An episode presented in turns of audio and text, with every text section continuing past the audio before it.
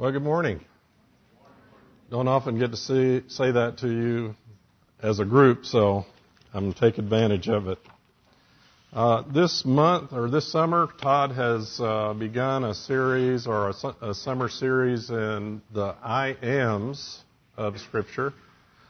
In particular, those found in the book of John. And uh, for those of you who are visitors today, just to kind of bring you up to date a little bit, um, you might ask the question why would we study the passages that have Jesus saying, I am? Well, the reason is, I think it would uh, be arresting to us if we got to a point in the book of John where the the religious establishment asked him the question, You're not greater than our father Abraham, are you? After all, he died. And Jesus' answer to them was, Before Abraham existed, I am. Now that sounds like a funny thing to say, but they picked up stones with the idea of killing him on the spot. The reason that they did was because back in Deuteronomy, I'm sorry, back in uh, Exodus, we're going to start back there real quick. If we go back to the book of Exodus, chapter 3,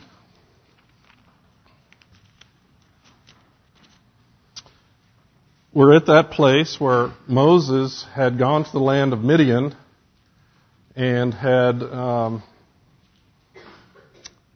been out shepherding his father in law's sheep and he looked over here and he saw a bush burning, but it wasn't being consumed. All of you probably remember that story. Uh, if you saw the, the movie The Ten Commandments, it was depicted there in the life of Moses. So it's a famous story. Moses went over to check it out, and when he got there, he found that he was talking with God.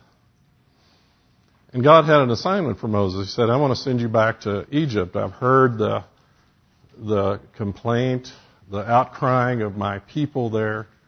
And you're the guy that I have picked to go back to Egypt and lead them out for me. And Moses, as you can remember, was really not all that wild about the idea. And so he began to ask God, well, you know, I don't think I can do that. He said, who, hey, I tell you what, if I go in there with that story and say you sent me, and they're going to say, okay, what's his name? Who's the name of the guy that you say was God who sent you back to talk to us? So in Exodus chapter 3, Moses gives that, inqu- that inquiry. It says, Then Moses said to God, Behold, I'm going to the sons of Israel and say to them, My God of your fathers has sent me to you. This is Exodus 3.13. And they may say to me, What is his name? What shall I say to them? And God said to Moses, I am who I am. And he said, Thus you shall say to the sons of Israel, I am has sent me to you. Now that is another sound, strange sounding thing. You can understand now why the Pharisees were mad at Jesus when he claimed this thing before Abraham was, I am. God had used this with Moses to introduce his eternal name. This is a name that the Hebrews, when they copied the scriptures, they would go and ceremonially wash before and after they wrote the four little letters that said, I am because it was so sacred to them. They didn't pronounce or attempt to pronounce that word. They eventually called him Jehovah. It somewhat uses the same letters, but they never would try to pronounce that sacred name. And there's Jesus standing there saying, before Abraham was, hey, I am. Yeah, I'm more important than Abraham. So this was a name that, that spoke of the eternity of God. He didn't say, I was. He didn't say, I will be. He says, I am. That's the best you're going to get. And it says it all. So let's go back over to the book of John where we have been looking at these different statements where Jesus says, I am. And, and interestingly enough, it just doesn't turn out this week that this was on the list, but there's a place in this passage, and you'll be kind of looking for it, but Jesus will say this very thing. And I think the way he says it um, is very arresting in itself. We're going to talk today about a familiar story about the Samaritan woman. It's found in John chapter 4. You probably find it faster than I will. And uh, the story is familiar to us, but um, I'm hoping today that, that we'll see some things maybe that we haven't seen. If you've studied the Bible very long, you realize that no matter how familiar a passage is to you, no matter how many times you've read it, you'll hear somebody preach and say, wait a minute, I never heard that. You'll look at a passage by yourself and you'll say, I never saw that before. But I'm, I'm taking a chance today that on this passage that's so familiar to you, you'll find some things that you've never quite seen the same way as you see them today. And it won't be because of me except that I'm challenging you to, to open your eyes and have that vision and understand. I'll point out some things that I've seen that I haven't seen before, and between us, we should understand some truth about the Lord that uh, is fresh and new to us. So uh, let's pray, commit the time to Him, allow Him to be our teacher in the few minutes that we have left, and and see what we can discover about this woman.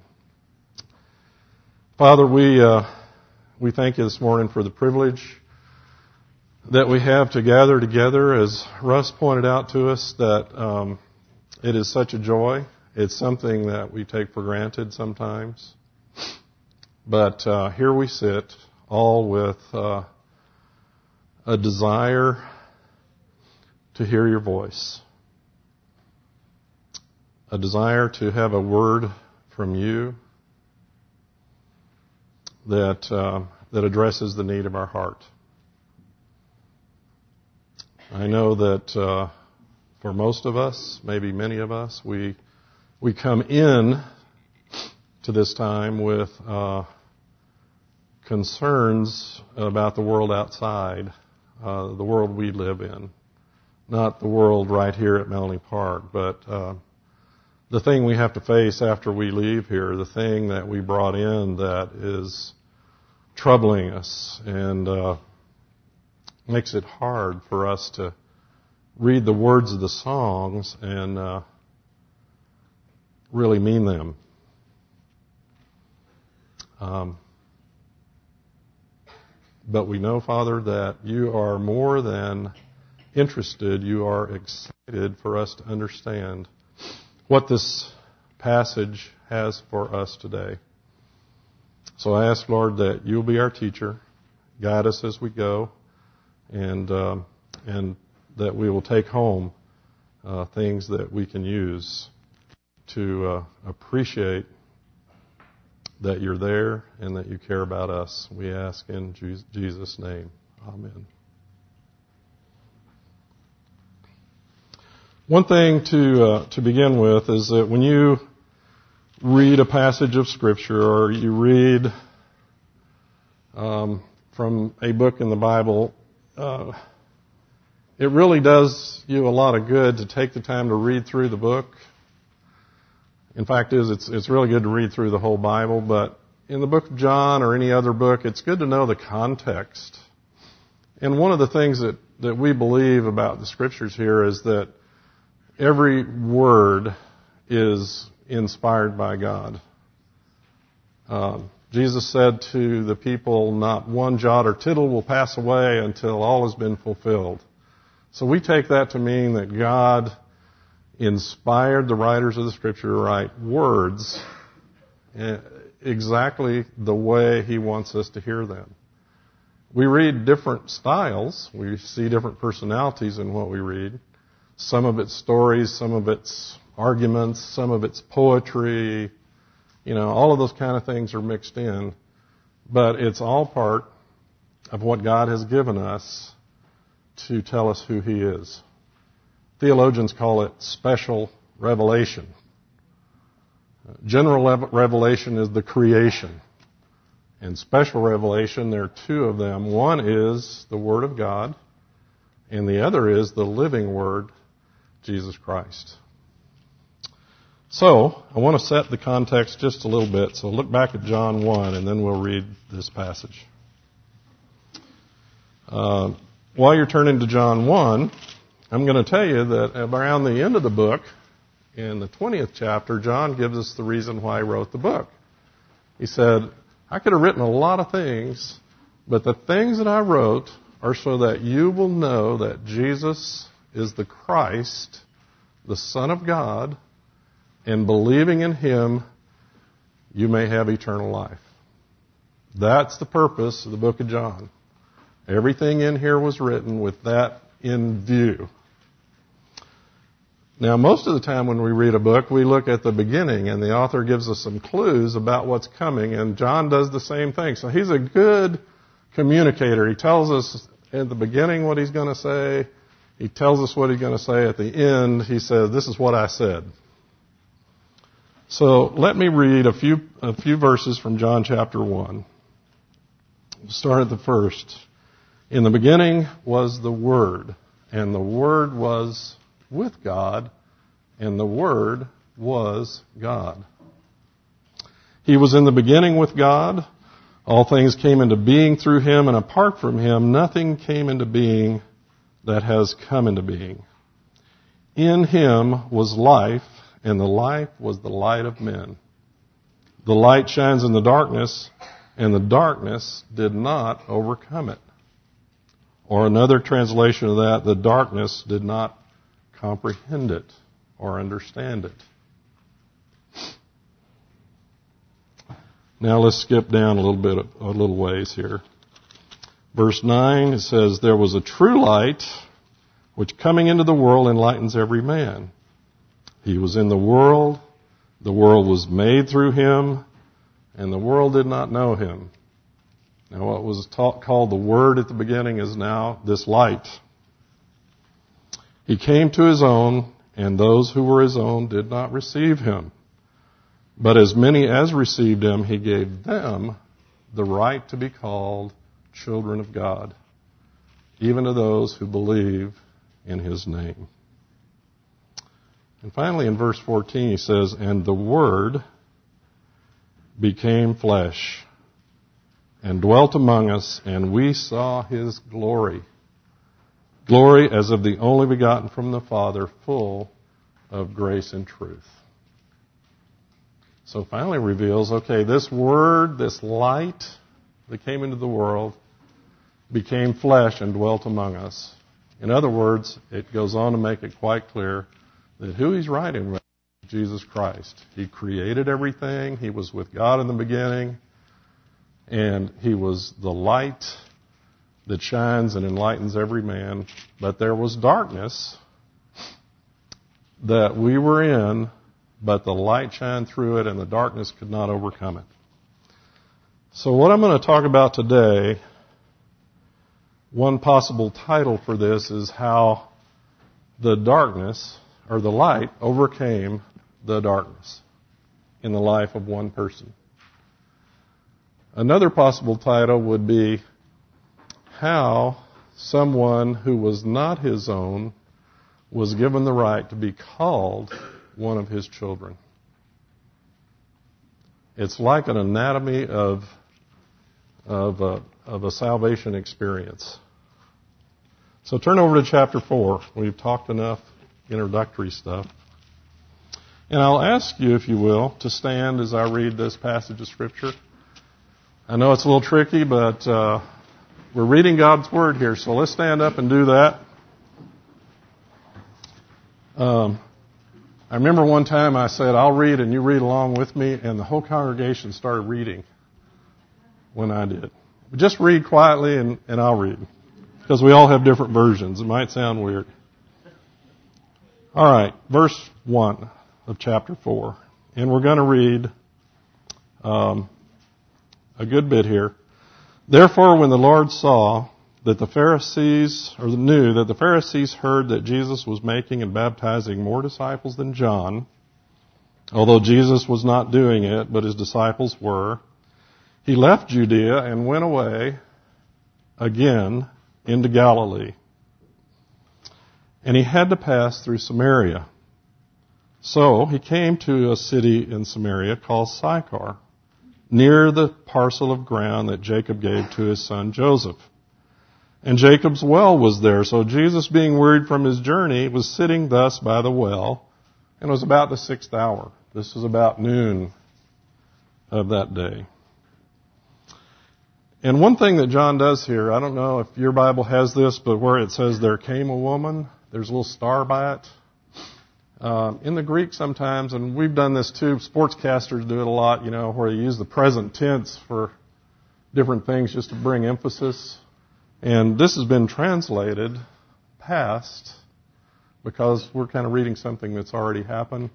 But here's how it could be read or should be perhaps or would be heard in the, I'm not going to read Greek to you, but this is the idea.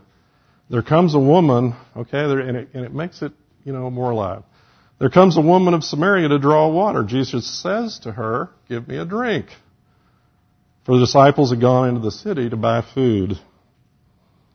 Therefore, the Samaritan woman says to him, How is it that you, being a Jew, ask me for a drink, since I'm a Samaritan woman? For Jews have no dealings with Samaritans. Jesus answered and said to her, If you knew the gift of God, and who it is that says to you, Give me a drink, you would have asked him, and he would have given you living water. She says to him, Sir, you have nothing to draw with, and the well's deep. Where are you going to get that living water? You're not greater than our father Jacob, are you? Who gave us the well and drank of it himself, and his sons and his cattle. Now, when Jacob was here at Shechem, was about 2,000 years before this scene. So it's pretty good well digging. Uh, so asking that question wasn't exactly casual. I mean, this is a pretty good deal here. And Jesus answered her and said to her, Everyone who drinks this water will thirst again. But whoever drinks of the water that I give him shall never thirst. But the water that I give him will come in him a well of water or a spring of water springing up to eternal life. There's a lot of emphasis there because this is a spring and he says it's like leaping up to eternal life. This is a, this is a picture of something really um, active. So the woman says to him, Sir, give me the water, so I will not be thirsty, and not, nor have to come all the way here to draw. He said, he says to her, Go call your husband and bring him here. The woman answered and said, I have no husband. Jesus says to her, You have correctly said, I have no husband, for you have had five husbands, and the one whom you have now is not your husband. This you've said truly. The woman says to him, Sir, I perceive that you're a prophet. This is one of the things prophets could do. Uh, I think about Nathan when he went to, to to David and he told him the story about the sheep and all of this, and it turned out he was talking about David and his sin with uh, Bathsheba. Uh, but you know, Jesus doesn't criticize her. He says, uh, she, in fact, she said, "I perceive you're a prophet. Our fathers worshipped in this mountain, and you people say that in Jerusalem is the place where men ought to worship." Jesus says to her, "Woman, believe me, an hour is coming, neither in this, when neither in this mountain nor in Jerusalem will you worship the Father. You worship what you do not know. We worship what we know." for salvation is from the Jews. But an hour is coming, and now is. When the true worshippers will worship the Father in spirit and truth, for such people the Father seeks to be his worshippers. God is spirit, and those who worship him must worship him in spirit and truth. The woman says to him, um, I know that Messiah is coming. He is called the Christ. When that one comes, he will declare all things to us. And Jesus said to her, I am the one speaking to you. You may be seated. Thank you for your patience.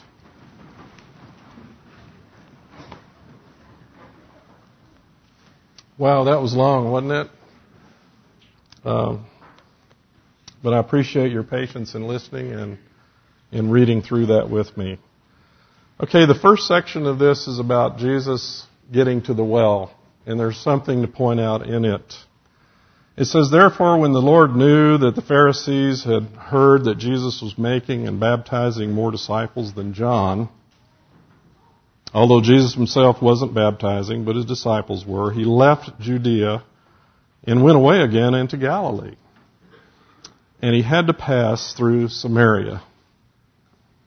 So he came to a city of Samaria called Sychar, near the parcel of ground that Jacob gave to his son Joseph.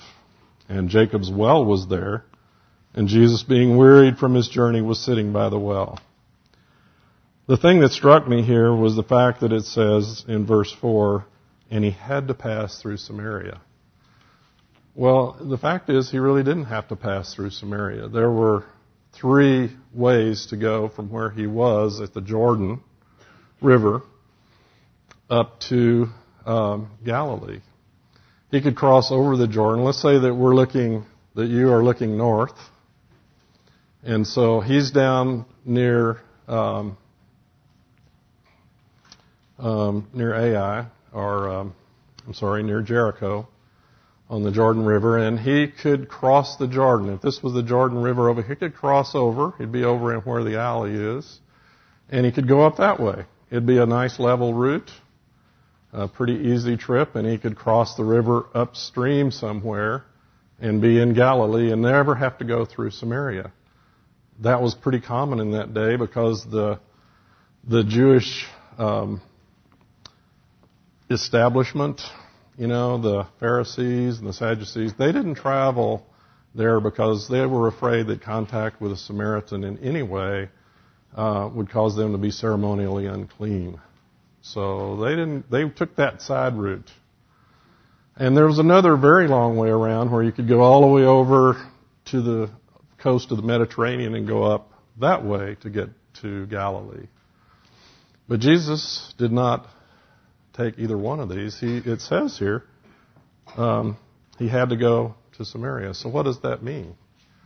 Well, it's kind of like this. When uh, when I go to Dallas, um, I have a couple of choices of how to go.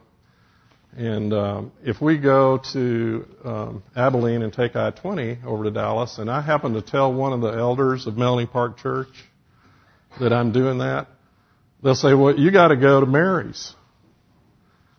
And I'll say, well, what, why is that? They say, well, they've got the best chicken fried steak in tech, west of the Mississippi. And you can ask any of them. They say, you going to go to Mary's? I mean, it's just an automatic. I don't have to go to Mary's to go to Dallas, but if I want to kind of share a common experience with the elders and this chicken fried steak thing, you know, I'll take the 10 mile trip over to Mary's and eat and go back and I'll, I'll get to Dallas eventually. So it's not a geographical decision. It's, it's a gastronomical decision. And oddly enough, that sort of corresponds to something that's in our passage.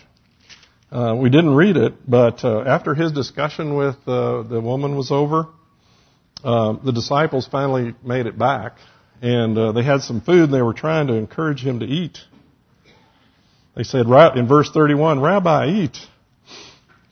And he said to them, I have food to eat you don't know about. And the disciples, kind of like the Keystone Cops, are looking around saying, Who gave him, who gave him food? We went all the way to town and he didn't have. And Jesus said to them, in fact, Jesus says to them, My food is to do the will of him that sent me and to accomplish his work. That little word that's translated had to go to Samaria, whenever you find it in the book of John, it refers to something that is God's will, has to do with God's plan. Just as an example, look back at, at uh, John chapter 3, where Jesus is talking to Nicodemus. And uh, there are a couple of things that uh, he said to him. In verse 7, he said, Don't be amazed that I said to you, you must be born again. There's that little word. He's telling Nicodemus that if you're going to be part of the kingdom, you've got to be born again. You must be. That little word day, D-E-I. It's the same word that's used that said Jesus had to go to Samaria. A little bit further down, um, in verse 14, he said, As Moses lifted up the serpent in the wilderness, even so must the Son of Man be lifted up, so that whoever believes in him will have eternal life. You see, it was part of God's plan for the Son of Man to be lifted up, and Jesus used this little word. He had to be, he has to be lifted up. He has to be crucified. So Jesus had to go through Samaria. It wasn't it was kind of a gastronomical decision. His food was to do God's will. And so Jesus was in the full will of God, prayerfully making the decision where to go next and how to get there. And God had an appointment for him in Samaria. In Samaria. All right, so we got Jesus to the well, and it's about the sixth hour, and there came a woman of Samaria to draw water. And Jesus says to her, Give me a drink.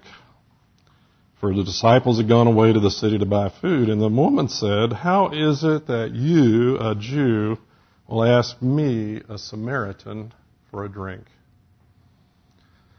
And then the words, the Jews have no dealings with Samaritans. Well, there's a little problem with that statement, and a little, you know, because we already read that the disciples went into town to buy food. So they have to deal with Samaritans. They have to buy, they even have to buy food that Samaritans have prepared. So there's something that is kind of weird going on. But the, the translation that would be the closest to this would be, she's basically saying, you know, Jews don't drink after Samaritans. It's kind of like the old rule, you know, you had a water bottle in the refrigerator. You know, what was the house rule? Don't drink out of the water bottle. You know, pour your drink and leave it there for somebody else.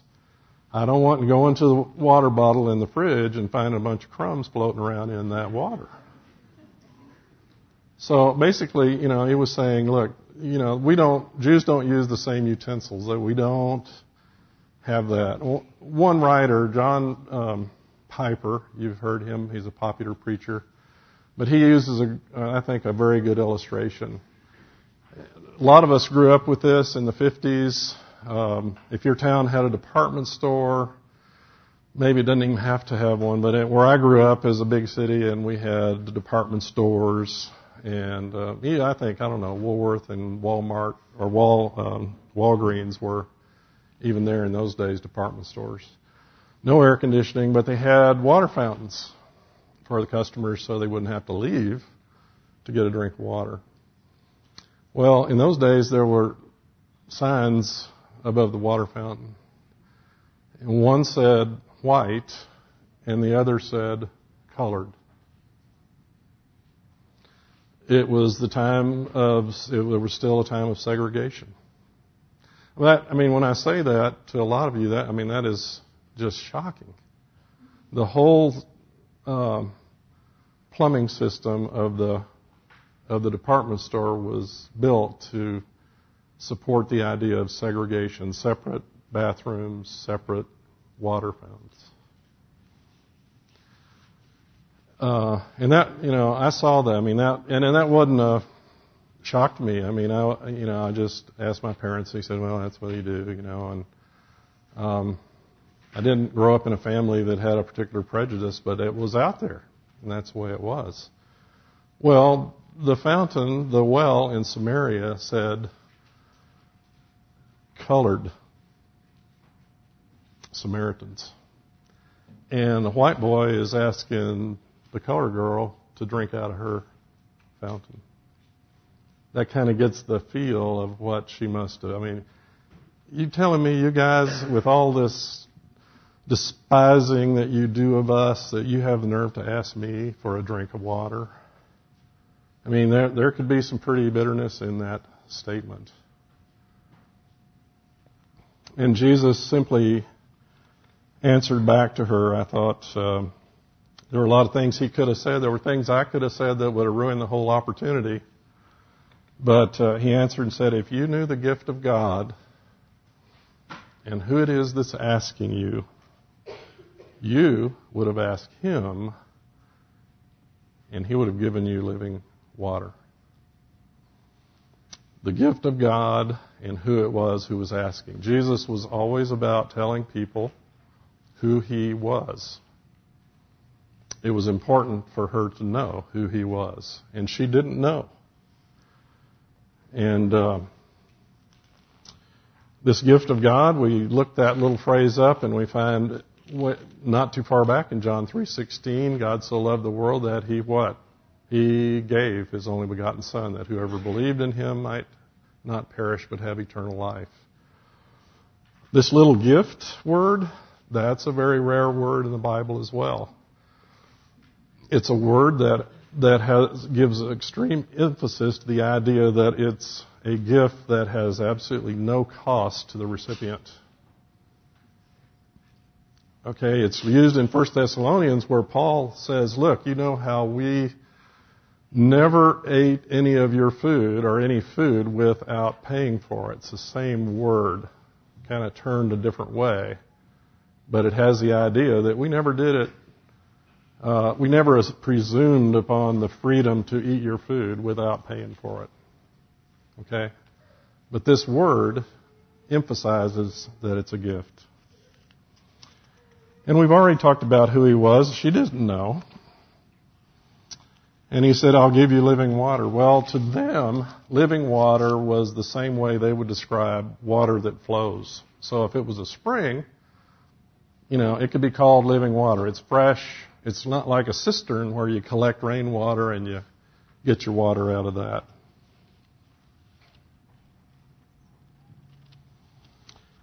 So she didn't hear that. It just went, you know, all of that went right over. She was still on the water thing. So she said, well, you, you, you don't even have anything to draw with. You know, you had to bring your own bucket in order to draw out of the well, and you probably had to bring your own rope. So it wasn't exactly an, you know, an easy process to, to get yourself out to the well and get all that done. But she's looking at it strictly in the physical sense. You have nothing to draw with. The well's deep. Archaeologists say it's between 100 and 150 feet deep, was what Jacob's well was which I, I laughed at when Calder was here talking about how well it took us all day, we, you know, but we drilled a 150 foot well. this one was dug, you know, dug with crude tools and uh, pretty amazing. But she says an interesting thing. She said, um, "You're not greater than our father Jacob, are you?" You remember the deal about the religious establishment later on asking, asking. Uh, Jesus, he said, You're not greater than Abraham, are you? How tempting it would be to say, Well, she wasn't ready for that. But he did say this. okay, Jacob, who, uh, who gave us the well, drank of it himself and his sons and his cattle. Jesus said to her, Okay, we'll talk about the water. Everyone who drinks this water will have to drink again. And he uses the present tense there. So everyone who drinks, it gives the impression of drinking continually, not just sitting there drinking out of a hose, but I mean coming back. You're going to have to come back. You're going to get thirsty again. He said, let me tell you, the, the water that I give you will become a well of water, and the word there is a certain word for spring spring, and then says, springing up to eternal life. So the thing that Jesus is trying to get over to her is, look, what I'm offering you is something that doesn't go away. It springs up to a, a new kind of life, an eternal life. He's basically, I mean, and even the, the words that are used imply that he's talking about a transformation. He's talking about what Paul says when he said, if anyone's in Christ, he is a new creation. What Jesus is talking about here, if she had ears to hear it, was that he was offering something that would move her to a whole new state of being. That she would be a new creation. And she looks at that and says, Okay, give me the water. And I won't be thirsty. I won't have to come here to the well again. And Jesus says to her, Go get your husband and bring him here. And the conversation starts getting interesting. I assume that it, this was not an uncommon way of talking to women in that day and time. To just say, bring your husband because normally rabbis talk with the husbands and they explain it all to the wives and but she says I have no husband. I, I can imagine that the you know the blood just ran out of her when she said that and he said You're right. You spoke the truth. You've had five husbands and the one you're with now is not your husband. I mean, it's like a poker game. She says, Well, I bet one chip. He says, I raise you six. And she's sitting there with just the one. she's going to have to go all in on this or it's going to be over. The interesting part about that is, however Jesus said it, it didn't drive her away. I mean, wouldn't most of you, if he started, somebody starts prying, you'd say, "Look, I've been here long enough already. I need to leave." But she didn't do that. And she said, I perceive that you're a prophet. Um, and um, she said, Our fathers worshipped in this mountain, and you people say that in Jerusalem's a place men ought to worship. What do you think about that? And Jesus answered her with words that theologians down through the centuries will turn to as the most important passage in the scripture addressing God's view of worship and God's explanation of who He is, what His nature is. God is spirit. And those who worship Him must worship Him in spirit and in truth. Well, she was halfway there. She had told the truth, although she kind of diverted things. Um, but he says this the, the, the hour is coming and now is when the true worshippers will worship in spirit and the Father in spirit and truth. For such people the Father seeks to be his worshippers. And then the woman says something very interesting. She says, I know that Messiah will come. And when he does, he will tell us all things or declare all things to us.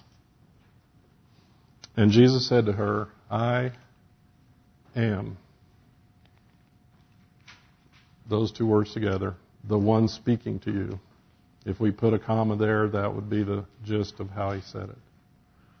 He gave her the everlasting name of God and identified himself as that one. Well, wouldn't you know, the disciples showed up right at this moment. But look what happens in verse 28. The woman left her water pot and ran into town. She went into the city and says, and says to the men, Come, see a man who told me all the things that I have done. This is not the Christ, is it?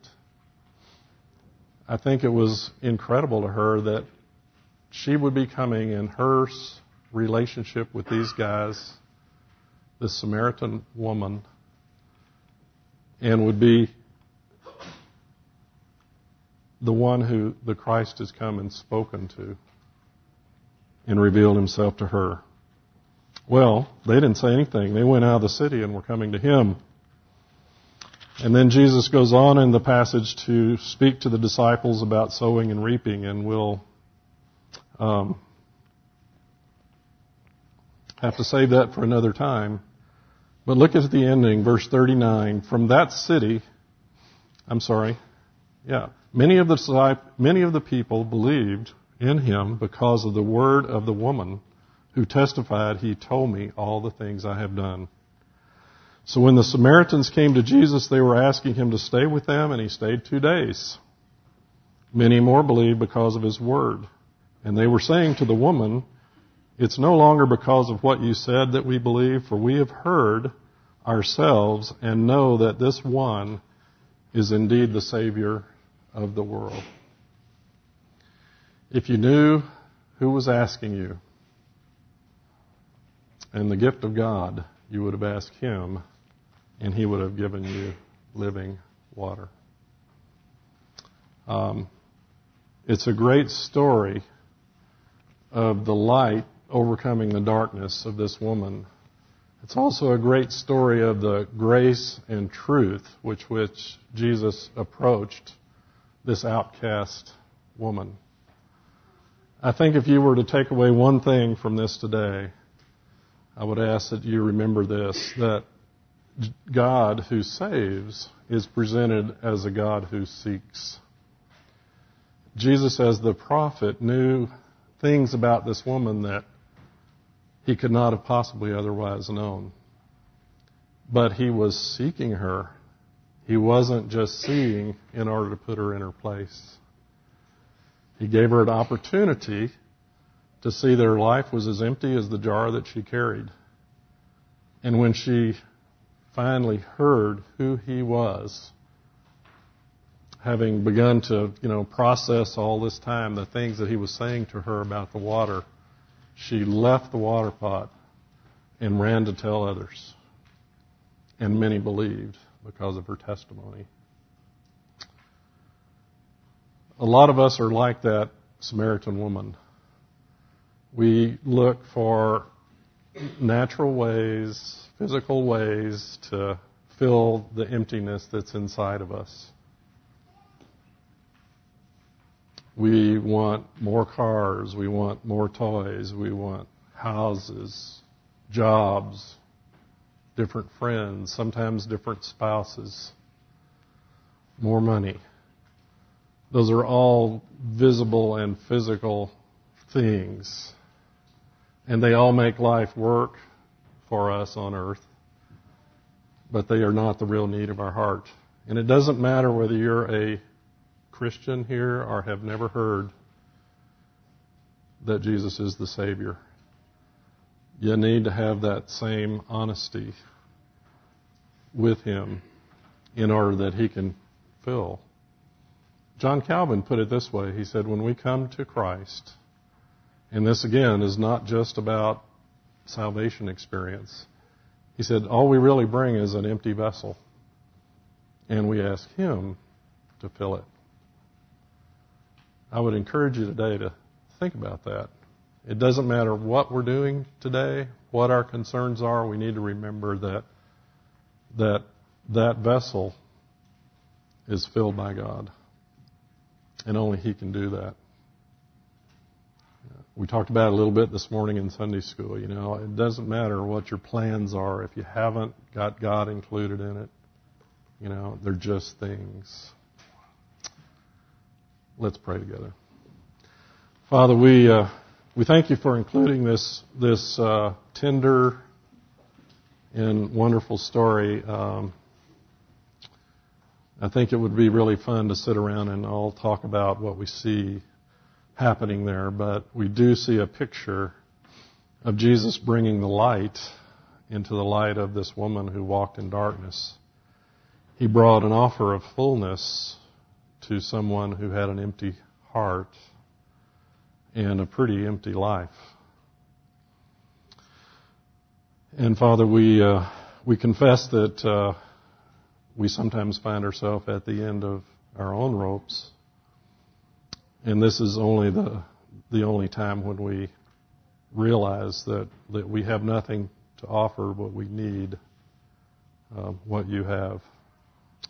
We thank you, Father, that as a loving God, you continually seek to demonstrate your power in even folks like us. In Jesus' name, amen.